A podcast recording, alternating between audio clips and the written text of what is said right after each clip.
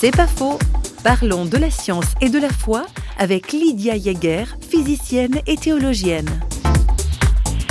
Il me semble qu'on peut observer hein, dans notre euh, civilisation qu'à côté aussi d'une méfiance par rapport à la science, quand même un surinvestissement dans la science, où on attend finalement de la science de répondre à toutes les questions.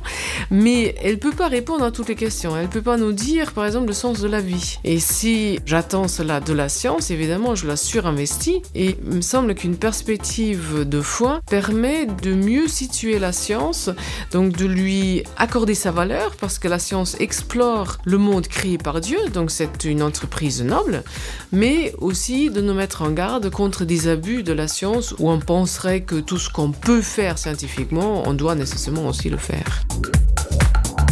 C'est pas faux, vous a été proposé par parole.ch.